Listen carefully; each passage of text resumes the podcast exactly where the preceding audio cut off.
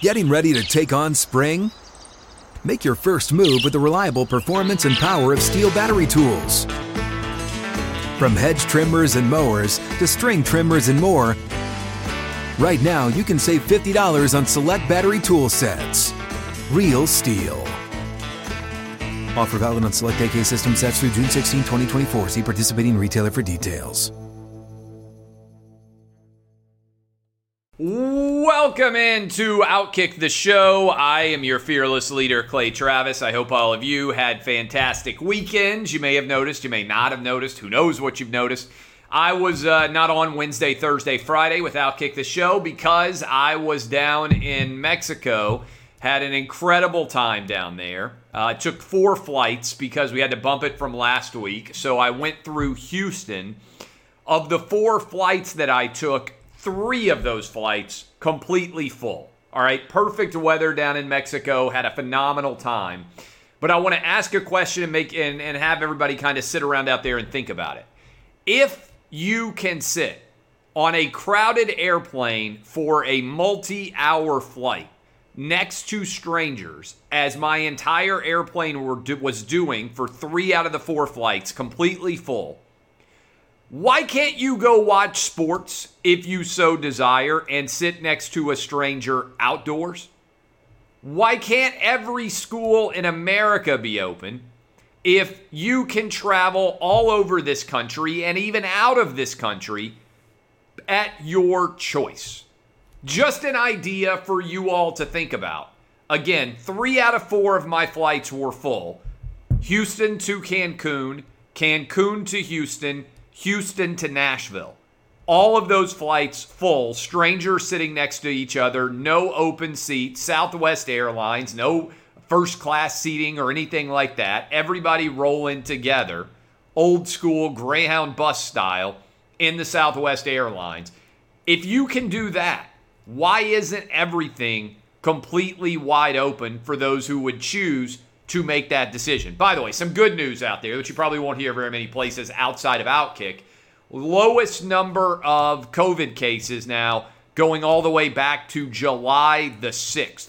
Uh, lowest number of cases of COVID going all the way back to July the 6th as we now are in March. That is what, like a nine month low? April, May, June, July, eight month low. Uh, so some positive news there. Uh, right out of the top, we're going to have a big event first really big event that we have had in a bar in a long time on March the 19th. That's the opening Friday of the NCAA tournament. About, whatever, 13 days, 12 days, whatever it is from now. What's today's date? Uh, well, March 1st. So I guess it's 18 days from now.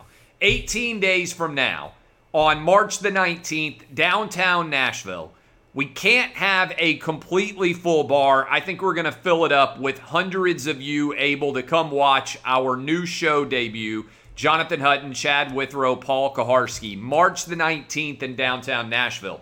If you want to be there, the only way to guarantee yourself a spot is to go sign up at outkick.com slash VIP.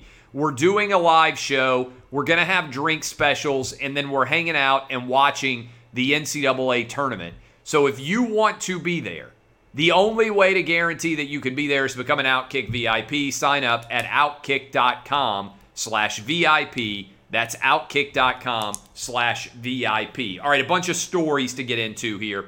Uh, JJ Watt has signed with Arizona. Earlier today, there were rumors that JJ Watt had posted on Peloton that three teams, Green Bay, Buffalo, and also the Browns, were finalists. Instead, he said he doesn't even have a bike, swinging a miss there by the NFL media, and he announces himself as the source that he's going to Arizona, signing a two year, $31 million contract with Arizona. What do we think about the Cardinals making a big move and going and grabbing JJ Watt? A uh, couple of things. First of all, this is a really talented division when it comes to quarterbacks. Russell Wilson, Matthew Stafford, uh, and Kyler Murray, among others. Plus, at times, it has looked like Jimmy Garoppolo is really outstanding as well. Strong argument, I believe, that the best quarterbacks in all of football right now are in the NFC West. So, in theory, Arizona getting a rush defensive end who, if healthy, can put pressure on Goff, on sorry, on Stafford, on uh, on uh, Russell Wilson, and on Jimmy Garoppolo. That could make a lot of sense. So, I understand why Arizona is making this move. They're also still somewhat of a young team. They may well feel as if they need a leader on the defensive side of the ball that can be a difference maker as well. Uh, $31 million feels a bit steep. I believe 21 million ish of that is guaranteed. Uh, so uh, it's a big wager by the Arizona Cardinals that they are going to get a healthy J.J. Watt. Remember, in the last five years, J.J. Watt has only finished two of the last five seasons. When he's been on the field, he has, however, been very productive. So the J.J. Watt free agency drama is complete, and Watt is going to join the Cardinals. Surprises me a bit. I thought there was a decent chance that he might go to the Green Bay Packers and also take less money to go play with uh, the uh, Pittsburgh Steelers, where his brothers play. Now, to me, and, and look, I, I understand the argument of you should always maximize the money that you can make. I don't think the Arizona Cardinals are in the mix to be a Super Bowl contending team. I don't think the Arizona Cardinals are in the mix to be a conference title tending, contending team. I'm not even sure that the Arizona Cardinals are going to be able to defend uh, or compete to win the championship in the NFC West if you have been grinding as hard as JJ Watt has, and you have never even advanced to a conference championship game, he's played in two, I believe, divisional champion, divisional round playoff games with the Houston Texans. I might be willing to take a little bit less money and go play for a team where I felt like I could win a championship, but that is not the case. JJ Watt apparently taking the most money on the table and taking his talents to Arizona. This to me, big storyline. This is the biggest story that I think was dishonestly told by the media in general as it pertains to COVID right now. And that is the idea that New York Governor Andrew Cuomo somehow has been the patron saint of the Corona Bros out there. Now, Andrew Cuomo has got two different women who have accused him of sexual harassment, unlike the Senate Judiciary Committee Democrats who said that meant that Brett Kavanaugh was disallowed from ever being a Supreme Court justice. I believe that Andrew Cuomo deserves the right to defend himself. I think that we need due process. We don't need to just automatically hashtag believe all women. And I'm saying that as someone who is being consistent, whether you're a Democrat or a Republican. That's the rule that the that, that courts have put in place. It's the rule that should apply here. But facts matter. And at this point in time, as we enter into March of 2021, we now have a full year's worth of data out there about Andrew Cuomo and New York and what has been sold to us as Andrew Cuomo as some sort of COVID hero is in fact a lie, unsupported by any evidence of factual basis whatsoever. In fact, Andrew Cuomo has done the worst job in the United States from a death perspective and one of the worst jobs from an employment perspective. New York, deaths per million of the population 2459. Comparing New York with the other big states, Texas is at 1520, Florida is at 1437, California is at 1321. So Texas, Florida, and California very similar, New York not so. Question What has been gained by shutting down the country in any way? The answer is nothing. New York ranks right now as the worst performing, if it were a country, New York would be the highest death rate in the world. Let me repeat that. Not only has Andrew Cuomo done a poor job, if New York were a country right now, it would have the highest rate of death anywhere in the world. And for people out there saying, well, that's because of what happened last year, actually, right now, New York has the highest rate of COVID infection. I should say the highest number of current COVID test uh, infection rate on Sunday. New York was number one in the nation. So, over a year basically after the outbreak began in New York City, New York is still, as a state, the worst impacted COVID region in the world. and still the worst in the United States. And some people out there are saying, well, if you don't shut down, then you're going to have the death rate go through the roof. Well, actually, New York has shut down. The death rate has still gone through the roof. And also, their unemployment rate has been awful. Florida, these are the four biggest states in the United States. Florida, 6.1% unemployment rate most recently. Texas, 7.2%. New York, 8.2%. California, all the way up at 9%. The reason why I bring this up for a year now, the media has been peddling a false bill of goods to you that new uh, that that Florida Governor Ron DeSantis has in some way done an awful job of managing COVID. The reality is this: of all of the major state governors, Florida Governor Ron DeSantis has done the best job of limiting the death rate, particularly when you consider how much of the population of Florida is elderly, much more so than in New York, California, or Texas and also simultaneously keeping the economy rolling 6.1% employ- unemployment rate compared to California at 9%. There are major health concerns associated with high rates of unemployment. So, the overall performance of any governor, if you want to study it, should have been to keep the death rate low and also keep the unemployment rate low. The big state governor that did the best job, contrary to all of the negative talk that you heard, Florida Governor Ron DeSantis.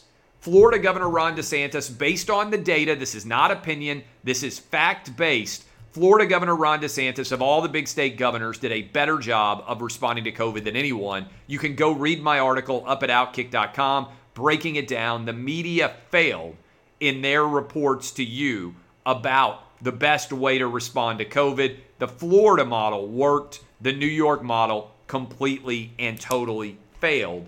Go read that article. Asked a good question, and I'm going to put up a am going to put up a poll question on this.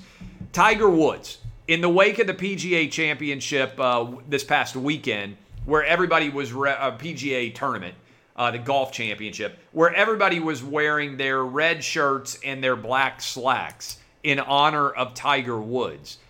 It's amazing the trajectory of Tiger Woods' career. But I would argue to you that the two most popular athletes in America today, and I don't think there is a third most popular, are Tiger Woods and Patrick Mahomes. And I actually think that Tiger Woods is by far the most popular out there anywhere in all of American pro sports right now that is, I'm going to ask that poll question and discuss it some on the show tomorrow. But the reaction to Tiger Woods, I think, makes him the most popular athlete in America right now today. Uh, Drew Brees coming back. By the way, other potential popular athletes, I'll discuss this on the radio show tomorrow. Major League Baseball really doesn't have anyone. Probably Mike Trout, maybe Fernando Tatis Jr. Uh, but there aren't really Mookie Betts players that are cutting through the noise. Aaron Judge, I guess. Uh, none of those guys compare. Uh, LeBron James is not the most popular NBA player. That is Steph Curry. Anyone who has ever coached young kids in basketball knows exactly what I'm talking about. In fact, I'm going to watch basketball tournament action with my 10 year old tonight.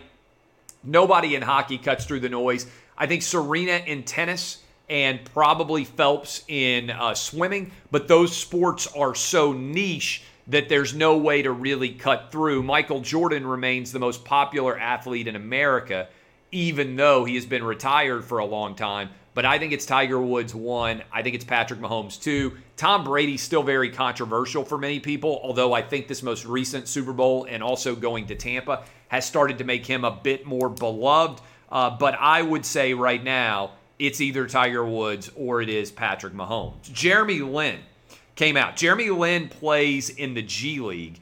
And Jeremy Lin came out, if you guys didn't see this, and said that uh, he had been called coronavirus on the court. Uh, Jeremy Lin of Chinese uh, origin. And, uh, and so he was then asked about who had said this as a part of the investigation. And no one, he said he wasn't going to name names, which I think is the right move you don't want guys narking on each other for what's said on the basketball court. But I do think it's absolutely the height of absurdity that the Social Justice Warrior League NBA uh, has guys who are calling Jeremy Lin coronavirus on the court if you had any sort of similar uh, insult that was levied against anybody else. This would be a major story. I think the NBA is constantly investigating white dudes uh, for what they might have said that was inappropriate. Although you remember when Montrezl Harrell called Luka Doncic a bitch ass white boy and insulted him. Uh, there was no punishment at all for Montrezl Harrell. Whereas if Luka Doncic had said something similar to Montrezl Harrell, he would probably get suspended for the year from the NBA. He might not be able to come back and play. He might have to go play in Europe uh, in the meantime uh, because we don't have an even application of justice in the world of sports or social media right now. Speaking of which, LeBron, did you see this? Uh, Zlatan, I guess I might be mispronouncing his name. I'm not a soccer expert. Said that he didn't think LeBron was that well educated in issues, and he didn't think that uh, that athletes should be speaking out on sports related issues in a substantial way. Um, and uh, and so LeBron said he was willing to take a stand, even if uh, even if other people weren't. And this is this is where I think the sports media fails on a massive level. If LeBron is going to be patting himself on the back for all of the justice that he does and provides in the world and how he's willing to take a stand, shouldn't the immediate follow up from anyone that was actually being honest about the way they cover the media uh, and the way they cover athletes have been, well, LeBron, to be fair, you did shut up and dribble for China and you haven't in any way condemned the fact that your products are made with slave labor in concentration camps and that the NBA is cashing billions of dollars in checks from a country that the United States government says is committing genocide against the Muslim Uyghur population.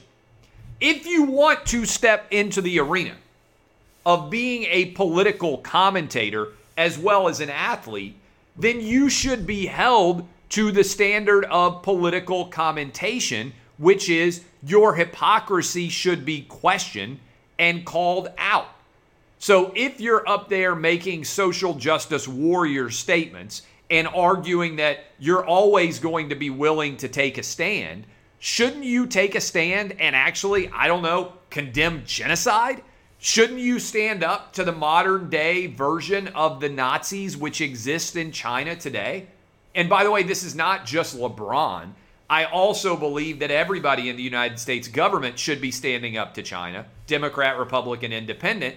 And in terms of its intersection with the world of sports, I think we should refuse to go to China to participate in the Beijing Winter Olympics in 2022. Canada has already voted against it. I think our politicians should do the same, and we should throw our own Winter Olympics version in either the United States or Canada and invite all of the countries that embrace democracy around the world to join us in that celebration of the Winter Olympics, uh, whatever version of it we have to call it. Finally, there's a controversy out there over internships. Uh, because somebody posted a link to an internship opportunity. I think her name is Jane Slater at the NFL Network, and it has turned into a monster, of course, blue checkmark brigade battle. Look, if you want to be an intern because you love a particular profession, you should do it. All right? I think that too many kids today are focused on what money they are going to make as opposed to what money they can make in the future. This is big advice for me. All right? I'm going to talk about this on my radio show tomorrow, uh, just so you know if you are interested in a profession and it is an extremely competitive profession, then you may have to take slim to no payment in order to do it. This is common in politics. I did it in media. And people out there were like, well, that's not available to everybody. I disagree. I worked in unpaid internships while also working. If you truly want to do something, that is different than the job that you have right now, you probably aren't going to get paid very much for it. I wrote for years for no money to build up to the point where I was able to make $100 a week. I am rich now because I invested in myself and didn't demand a lot of pay when I wasn't worth the pay. Okay? There are a lot of kids coming out of school today that are incredibly entitled at the age of 22 or 23 years old. You aren't worth very much, trust me, at 22 or 23 years old. You have to be managed, you have to be taught. I don't even want a personal assistant working with me on a day to day basis because of the amount of time it will take me to train a personal assistant to work with me now for all of the things that I'm doing on a day to day basis. And so I think as you break down this scenario, this idea that if you get an internship, you're not able to do anything else is just not true. I fundamentally believe if you want something, you have to work incredibly hard to get it, particularly if it is in an incredibly competitive field. Because early on, you're not going to get paid anything. I worked for years writing while also practicing law full time. When I was younger, I had internships while also having full time jobs as well. If you are not willing to work 80 or 100 hours a week when you are young, you probably are not going to be successful in a highly competitive field, period. People don't want to hear that. They think, oh, I'm going to have this great work life balance. Not if you're in a competitive field and not if you want to dominate. I still work 80 or 100 hours a week, and I have for decades. Guess what? If you want to succeed in life, unless you were born already wealthy, you're probably going to have to do the same. Pretending otherwise is not in any way helpful. It's just further coddling of all the young people out there who don't understand what it takes to truly get ahead. I appreciate all of you. DBAP unless you need to SBAP. My name is Clay Travis. Go sign up for the Outkick VIP big event on March 19th in downtown Nashville. Can't wait for it. March 15th, Jonathan Hutton, Chad Withrow, and Paul Kuharsky's new show launches as a part of the Over the Top Outkick Network. I cannot wait for it. Go sign up today at outkick.com slash VIP. This has been Outkick the show.